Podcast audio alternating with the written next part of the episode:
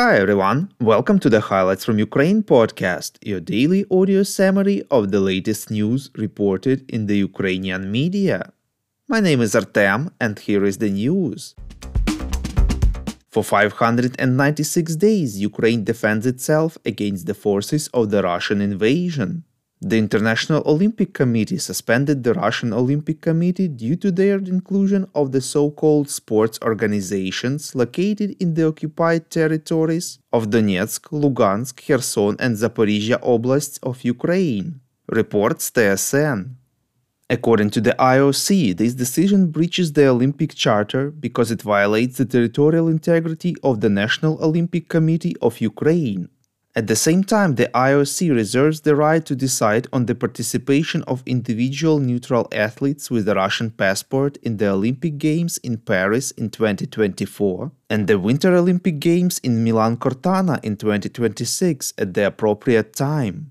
President of Ukraine Volodymyr Zelensky welcomed this decision and pointed out that Russia thinks they can use sports and the Olympic movement as a weapon that will definitely not work.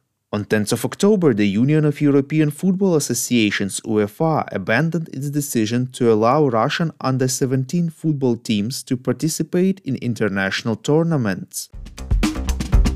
President of Ukraine Volodymyr Zelensky in his evening video address informed that Ukraine aims to produce its own weapons, equipment and ammunition for the armed forces. Everything from missiles and drones to armored vehicles and ammunition of the required caliber. The head of state hosted a meeting of the staff at which the Minister of Strategic Industries has already presented reports on several defense production projects in segments of armored vehicles, missiles, and anti tank missiles. According to Zelensky, another immediate priority is to digitalize the entire supply, accounting for the defense forces. Quote, digitalization will provide a clear understanding of how our warriors are being supplied and where deficits are occurring and how they are being filed.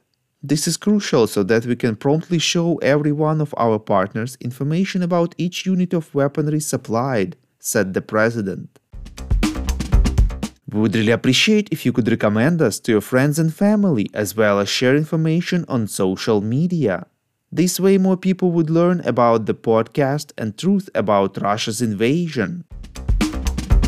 US President Joe Biden plans to ask Congress for more money for military aid to Israel and Ukraine, reports Ukrainska Pravda.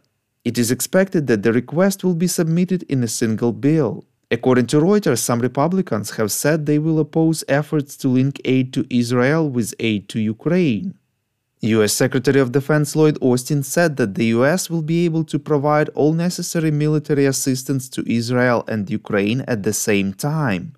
Meanwhile, the number of Ukrainians who died during the escalation of the Israeli Palestinian conflict has increased to seven people. According to spokesman of the Ukrainian Foreign Ministry Oleg Nikolenko, the consuls have established their personal data and maintaining contact with families. Measures have been taken to repatriate their bodies. Nine Ukrainians were injured.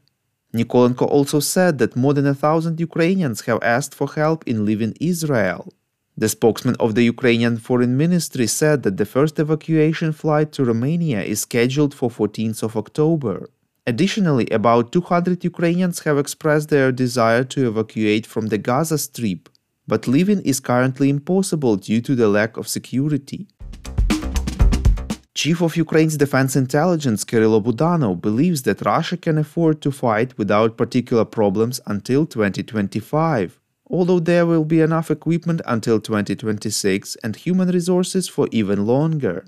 In an interview with Ukrainska Pravda, Budanov said that this assumption is based on the economic assessment.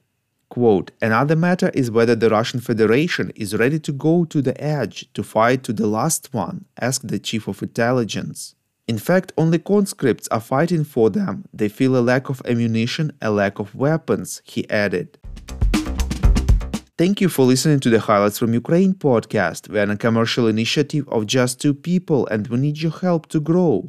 Share information about the podcast, rate us in the app, subscribe to our Patreon. With your support, we are getting better. We call on you to demand from governments of your countries to impose the toughest sanctions possible on Russia and its citizens to stop their invasion of Ukraine.